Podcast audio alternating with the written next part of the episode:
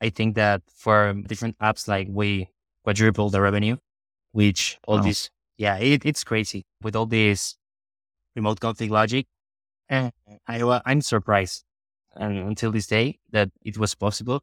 And also, I think that one of the outputs of this is that I understand how to cluster or identify different users. Can ad monetization save subscription apps? Hello and welcome to Growth Masterminds. My name is John here. Today we're going to talk about a lot of stuff. We're going to talk about AdMon. We're going to talk about subscriptions. We're going to talk about SKAN 4. We probably will even talk about artificial intelligence and maybe a few other things. But we're going to start with AdMon and subscriptions and how maybe 90% of subscription apps can benefit by being smarter at AdMon. To dive in, we're chatting with a rising mobile growth star. He's led performance marketing teams at multiple companies WinClap, Coder House, Ego Games, Goin. He's currently a senior UA manager at MonkeyTap, spends all of his nights and weekends building cool tools and insights for the mobile growth community. His name is Lucas Moscon. Welcome, Lucas. Hi, John. Thanks for having me here. It's a pleasure to be taking with you today. And you know, I'm. It's going to be fun. We're going to cover a lot of different topics, and let's let's dive into it.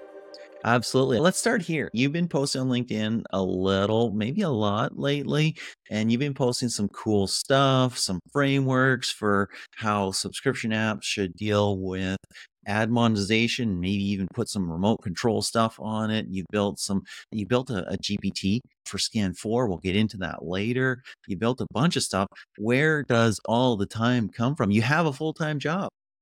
Yeah, exactly. Well, I, I use my my weekends. For example, when I'm here in Argentina, after I eat some asado at 2 a.m. in the morning, I come back to my house and start doing all this content and all these tools for the community, which I think they are really useful. And the main reason why I build them is because I will use it in some way or another. That's the best So- reason, right? You build you build something that you find useful, you build something that you need, and guess what? Others are probably like that. Okay, we're going to go into a lot of different directions here, but let's start with the AdMon stuff. You built a framework for optimizing and remote controlling AdMon in your app. Why'd you do that? Well, the, in first place, I'm not an expert, I think, in ad monetization compared to different guys like Felix or other top talents in the industry. I, I've been more on the UA side since my beginnings. And since I was start working on subscription based apps, I found like this bias about different revenue streams that most of the subscription based apps were only focusing on subscriptions. Mhm. Uh, they don't care if a user didn't pay. Like I remember, for example, this year um, in, at Barcelona, in Barcelona, Thomas said like subscription. Thomas Petit, sorry, mentioned that subscription-based apps only care about subscriptions. They don't care if the user churns or didn't pay or use the product for free. That's one reason why I think AdMon is interesting at some point because you can di- di- make a diversification in terms of revenue stream. Also, the cost of the money has increased in the last years and it's tough to to, to make a, an app profitable in some way. And I think having like these hybrid monetization models can help app developers increase their their revenue and try to make things work in the long term. And also because I was bored in in some way. I think that at some point UA it's always the same. And I was needing some different to learn different stuff. And that's where I found ad monetization. And basically, as you may know, uh, ad monetization is not that common like in gaming for Mhm. subscription based apps. Mhm. And there's like almost no resources out there. So I was dealing with different customer support from Firebase, from AdMob, chatting with guys at Unity, Lovin, and all these kind of companies. And it was hard to first understand what we need to do. Okay. And because as you may know, uh, most of the apps that you, will work with have their all their logic in the code, right? They don't work with a remote tool. So the, if I was going to work with this, I didn't want to rely on a dev team or a product team to tell me when or how I should do the things. Yeah, you can update it in two weeks. Exactly. Yeah, because oh, we have this roadmap and we can put this in, in between. So you will have to wait. And I didn't want that to happen.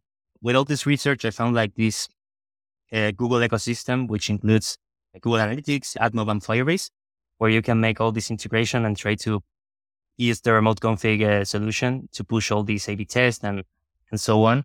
which was hard to be honest, because you have different functionalities with string, uh, booleans, JSONs, and so on.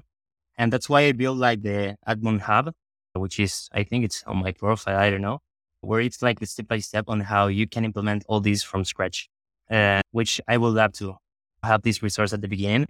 And I think that that's the reason why we're talking today uh, in, in some way. And a lot of people find it really useful. And it's still hard to understand the full picture if you never done something like this before. It makes sense. Uh, but, but also I think that optimization for subscription based apps, it's going to be more a democratic uh, access to it in some way. I think that gaming is not going to, in the future, is not the only one that's going to grow in these kind of fields, uh, mm-hmm. which there's a big difference between gaming and subscription. They are far behind. Yeah. I think there's a bunch of things to unpack there, right? First off, if you are a subscription app, and let's say you're on iOS, adding Admon gives you early signal for people who are engaged. That's great because you can get that early signal. If people are going to do watch some ads, you're going to get that signal on D1 early and you're going to see that D2, D3, that sort of thing. So you're going to see that early. As we move to Privacy Sandbox on Android as well and move away from not only IDFA on iOS, but GAID on Android, then that early signal is going to be really, really critical for helping you optimize your UA and your, your growth activities but it's also big on the monetization piece because we have players like Duolingo. Felix was saying, I think a couple months ago, that Duolingo was making something like 80K or something like that a day on Admon, right? And of course, that's Duolingo, right? Yeah. They're huge, they're massive, they're global, they're, they're insane. But why would you walk away from that potential and why would you walk away from that revenue from the 90 to 95% of people that come into your app that won't become long term engaged paying subscribers? That makes a ton of sense. Talk a little bit more in detail about the solution you built because you you you you built something that allows remote control config and testing because hey you might want to try that ad network. You might want to try that one. But even within an ad network, I want to use this placement or I want to use that placement or I want that ad type or that different ad type and which is going to work best with my app, with my user journey, with how people are engaging within my app, all that stuff. Talk about what you learned from that. Okay. First, remote config is the key here. Okay. And to start using remote config in some way, you need to build all the logic behind the product where you're going to place all the ad units and so on. But um, once you start diving into it, you will find that it's it's going to rely on different kind of logics. For example, when you try to build all this from scratch, I would recommend everyone to start with the string format at the beginning with Firebase remote config instead of jumping into JSON format, for example, because you can manage JSON is going to be more flexible at the end and it's going to be your best friend, but it's, it's hard to manage at the first time. So start with, with the simple schema with a string. You have all the ad units field and you just are going to replace it. And the fun part with this is that you have different conditions applied to it in the logic. What are conditions? Are different user or custom properties you send to Firebase in this case, sorry, to Google Analytics, and then you can map them in your Firebase account. So, for example, for a subscription-based app, it will be interesting to try to exclude spending users. Maybe you don't want to bother them. Or maybe if you know they these are spending users, you would like to show a custom cross promotion app. For example, if you have another app, you can show them a, a cross promotion app. And all this comes from different conditions that you can map in the parameter. Okay. Mm-hmm. And mm-hmm. you have to keep in this in mind because this was something that I dealt with in the past. I, and is that depending on the logic you apply with different conditions, it's going to limit all the flexibility in the A/B testing section because you can test. You can change a condition in the A/B te- in the, in the experiment. Okay, this is a limitation nowadays.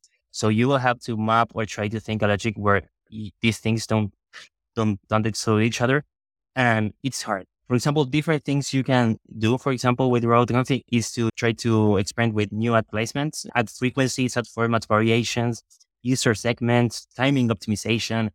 there are a lot of stuff you can try to launch all these tests. And it's really interesting because as a UA manager, you know that I've been doing UA my whole life. You started to- at two? Yeah, yeah, yeah, You started at three years old. yeah. More than 15 years of experience. Amazing. And being able to try to diversify my skill sets, it's really useful, I think, not only for my company, also for myself. Mhm. And uh, also because I think it's more funny to do different stuff. I've been doing ASO also in the this year, but going back to automatization, it's a really great skill set. You know, being able to understand how different parameters work, how the app is going to read the JSON, where you have to control the frequencies at the app level or the ad unit level, how ECPM is going to work, and last but not least, how ad mediation is going to come into place. yes. Yeah. Because there's a lot of complexities in all that stuff and it's amazing because i was just chatting with rovio vp of marketing marketing luis de la camara and he was talking about how they build marketing into their teams.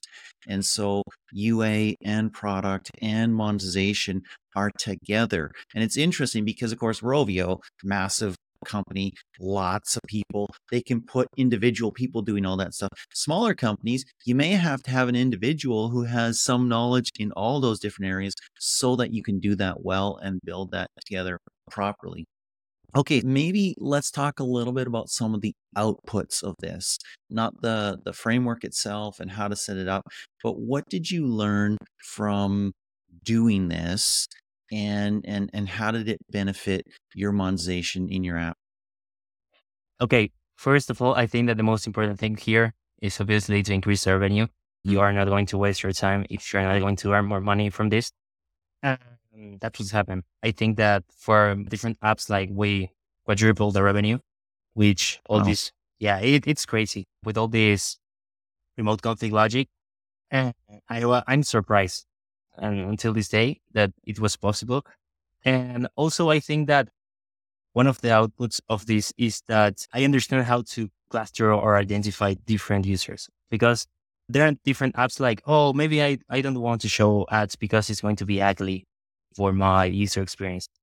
But the truth is that they are not the users. They have like marginal cost and so on. Like I understand your, your point of view or different business decisions, but the truth is that in some way or another, you have to pay the bills.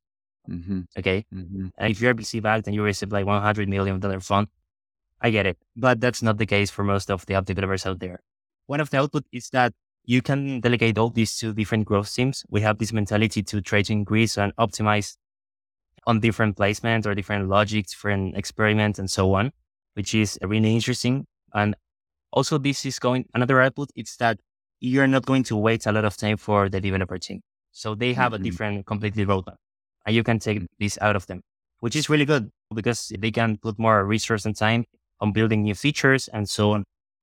And another thing is that not only for the revenue, okay, but also because, for example, one of the cases that I managed in the past happened to be that no, we don't only increase the revenue by two or three X, but we also decrease the impressions, amazing which this is the sweet part of it. You don't want to show a lot of impressions to churn users. That's Mhm. not that's not the, the deal here. So one of the big outputs from using all these logic or framework, uh, I don't know how to call it, is that you can show less impressions, try to increase the ECPM, and also try to try to launch different experience. For example, if you have uh, like a heavy user base in Indonesia, Nigeria, I don't know, India, and so on, or Brazil, for example, and these kind of users don't tend to purchase subscriptions, right? So you can have like a different user segment group with different frequencies for these kind of countries, right? And you can, I can do this in like less than 10 minutes, build all this from scratch with all the schema that, that I have nowadays. So it's more flexible. And once it's going to be hard at the beginning to understand all the pieces, how they connect to each other. But once you have it, it's just say the same unless a developer, you know, they need its SDK or something goes wrong in the middle. It has multiple outputs where you can find successes. Mhm. And it's sad that this is not like a really interesting topic to talk about. Maybe I didn't. I think found- it's quite interesting for a lot of people. You talked about 4xing revenue on a particular app. You just talked about 2 and 3xing revenue on different apps as well. So I think that's pretty interesting for people who actually want to get a paycheck. yeah. but one thing is that it's really important to understand that I think ad monetization it's a game of scale in some way because if you have like 200 daily active users, you're not going to see a really incremental uplift in revenue, right? I will focus more on apps that have at least 5k daily mm-hmm. active users before considering making a change or moves that requires a lot of learning and and resource allocation. But yeah, Yeah. That's awesome. That's amazing. The growth in revenue is a is incredible and it adds runway. Perhaps your your end goal is that you do want to be mostly subscription and you want to add lots of features. Well, you need to pay for that. You need to pay for those developers and you need that revenue. So that makes a ton of sense. Absolutely love that. Okay, let's put a pin in that conversation. I'll add a link to your framework when we publish this so people can see it in the notes. And I think they can find it as well just by Googling you and seeing you on LinkedIn, all that stuff. Cool. I want to talk a little bit about SKAN 4, totally shifting gears here. You built something quite interesting, and OpenAI in ChatGPT released the functionality. I think it's like two weeks ago, maybe three weeks ago now, you can customize your own GPT. You can customize your own AI engine. You can train it on some material. So, for instance, I could upload a bunch of articles or podcasts. I don't think I can upload the podcast yet, but I can upload a bunch of stuff that I've written and I can train it on what my voice and, and the stuff that I talk about. And he can learn from that and he can try and replicate that. You can do that in different areas. And you did that with SKAN 4 to help people build out SKAN 4 conversion models talk about what you did there, how you trained the GPT, and what kind of outputs you can get. Okay. If it's okay, I would like to tell you why this GPT Sure. exists in the first place. I think we are like more than two and a half years since SKAN was introduced in the industry. And maybe more than 90% of guys working here don't get the fundamentals yet, which kind of bothers me in some way because everyone seems, oh, this is like a fancy term to talk about and maybe I will look cool and maybe I could, will get a job promotion or a salary increase. But the truth is that it's still too vague to talk about this. And a lot of people like diff- from different big companies, I, I'm not going to tell the names now here, but ask me, if, for, for example, send me private messages to, oh, I have this schema. Uh, please learn, tell me how I should map this. Maybe I should change the post back. And this was like three months ago where when SKAN 4.0 wasn't e- even implemented in the industry. Yeah. And they were like, man, focus on what you should be doing now and care later. You, you will have time for this because there's going to be an adoption process once SKAd Network 4.0 is implemented. So just, just chill. You have, will, you will have the time. Then I realized that people, uh, they, a lot of people go to different webinars or podcasts Mm. or a lot of different stuff. And they don't visualize the schema in some way. Like they, they need that interface to understand Yes. like the starting point from where they can build different models. And the truth is that the SKAN game is it's really funny because it's a different word for each app because it involves different monetization models, you know, the predator objectives, different UA objectives. And if you have a lot of budget, you will have different schema. If you have more budget, it's going to change and so on. There are a lot of variables to, to take into consideration here.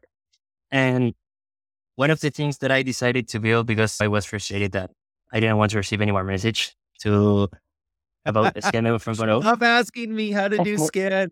Yeah, so I put all that out there on the GPT, and the the fun fact is that it received a lot of requests. I think more than 250 since it Mhm. was launched, and it's still in beta because it's only working for certain certain type of of app and different uh, model, model, sorry different monetization models.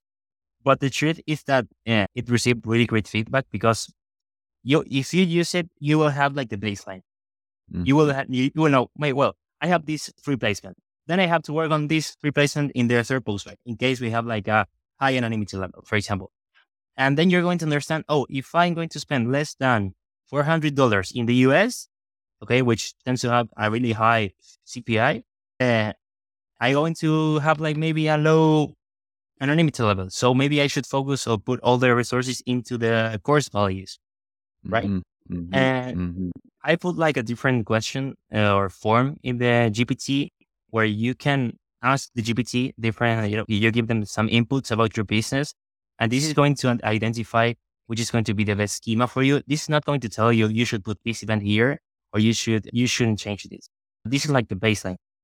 So I did it myself just mm, half an hour ago or something like that. And the GPT will say, okay, you say, hey, build me a SKAN 4 conversion model. And GPT say, okay, hey, I need your app vertical. And so it gives you a set of verticals to choose from. And then it says, what's your monetization model? And a couple other questions. I don't remember them all. Super easy. Answer them in like literally 30 seconds. And then it builds out here's postback one, what you should do for your fine conversion values Postback two, here's some options for your low, medium, high. Postback three, here's what you should do. And you're absolutely right. If you haven't consolidated all the information, the noise out there into here's what I can do with my SKAN 4 strategy. This is super great is a starting point. It's not the end point. There's no end point in any of this. You're always starting somewhere and iterating and optimizing from there. But it's a starting point that makes it really, really simple. You can take that, you can go to your MMP, whether that's Singular or somebody else, and you can then input it and you can see what you get. And then you can you can update and you can iterate over time. I think it's super easy. I think it's super useful. Singular also has a tool that will suggest better SKAN models for you based on the data that it's seeing, which is also helpful. But I think this is super useful for a lot of different people and gets them thinking not just about all the generalities and all the this is what you can do or that's what you can do, but the specifics of what it looks like. Honestly, I think the bigger need in just half a year will be something similar for Privacy Sandbox because Privacy Sandbox makes SKAN 4 look like Lego. oh, it's going to be interesting. Privacy Sandbox is chess, SKAN is checkers. Privacy Sandbox is Google just released a a a, a model, a tool you can you can play with and you can input a couple variables and it'll tell you how to set up uh, privacy sandbox and even in simple mode it is a freaking pilot's dashboard. It is yeah. it's not not going to be easy. Well i think that it's going to be a challenge but there's two faces here of the coin. The first one would be that mmps for example like singular right? They don't do attribution like in the past anymore right because attribution now is server to server via APIs. In the case, for example, on mm-hmm. iOS nowadays and Android, it's going to become a reality in the future. But I think because it's going to be really complex to classify the schema or try to work with robust patch on their own, MMPs maybe will gain some traction, I think, because it's going to be harder. Mm-hmm. This is like, it's going to be a great way to get new users or new customers, but also customers will have the, the opportunity to build their own schema or their new structure to to make attribution mm-hmm. possible, which I think it's going to be really fun to see how this works out in the future. I think that the MMP, for example, the mobile measurement platform, it's going to be called mobile platform because measurement it's not going to be taken into consideration anymore in the future. Most of people don't get this. I really appreciate the work of MMPs because they simplify all this process but people think still think that oh MMP because they are going to duplicate some events or man this is done by SKAd Network API.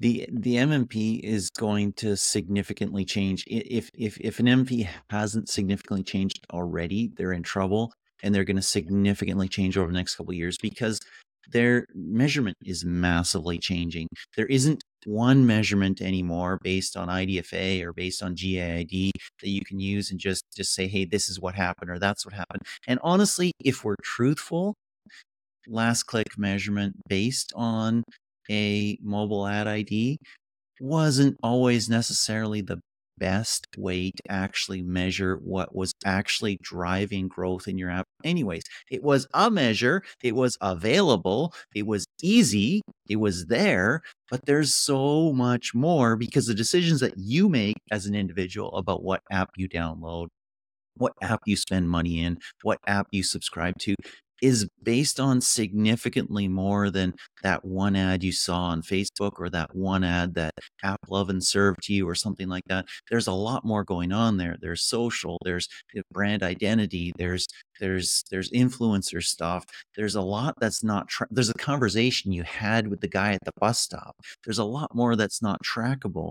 And being able to understand that with different tools, whether that's Triple M, whether whether that's SKAN, whether that's Privacy Sandbox, whether that's your own internal data, whether that's the cost and campaign data, being able to put that all together and and create some kind of snowball of measurement of attribution that says hey this is what is going on but it's not 100% it's not a, it's not fully definitive it's good enough to act on and optimize on but it's not it's not physics it's a little more complex than that there's some art involved and there's some unknowns involved.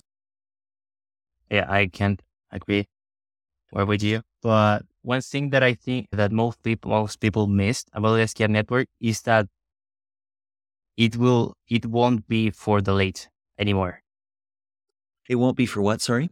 For the lead, for the guys with a lot of money in the bank. And this is really interesting because since the launch of SKAd Network API, you will need to invest a lot of money to have like a fine value in the postback. If you were targeting one countries, for example. And now with low anonymity levels, for example, and coarse values, small developers will be introduced into the iOS ecosystem with information in the postback. And this is this is great news. Okay. Uh, I, I haven't seen this in, on LinkedIn or different blogs, which small developers come into place or they are taken into consideration, which is, is great. And I think that being able to help all these, these small developers to understand this, that they are going to see information because they were going to mm-hmm. receive, for example, Medium in the first post, but and they're not going to see anymore. Okay. That's sad, but this is really the reality. But at least they are going to have the Medium postback which they, oh, maybe this is a search trial event. And now I can get this. And this is great. And this is also why the GPT take this into consideration. Okay. Mm-hmm. That's why the GPT asks you for amount of, sorry, investment amount because mm-hmm. it's going to put per day how much you will take, how many installs you will receive. And based on that, it has different, different anonymity level tiers, yep. which they are randomized to be honest, because I don't have the defined values okay? Because they're not public.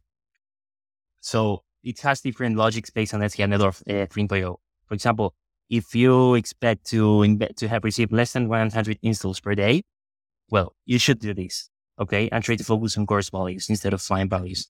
You're not mm-hmm. going to be in the in the third in the third tier, third tier, okay?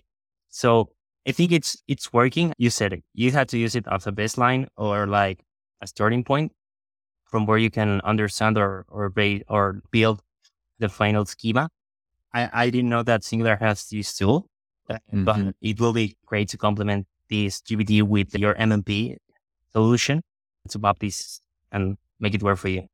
The other good thing about SKAN4, and I think that's what you're referencing there, is that crowd anonymity returns more data at lower levels of installs per campaign than privacy thresholds in SKAN3. So that's a good thing about SKAN4. There's more complexity, but you're getting some data at least. And by consolidating into campaigns, you can get more.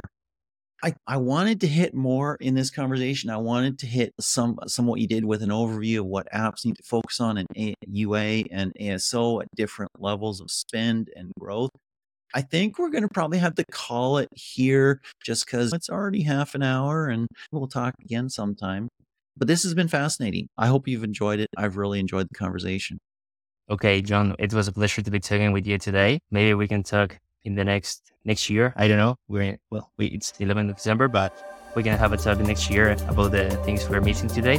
But yeah, it was really fun, and I hope people like this.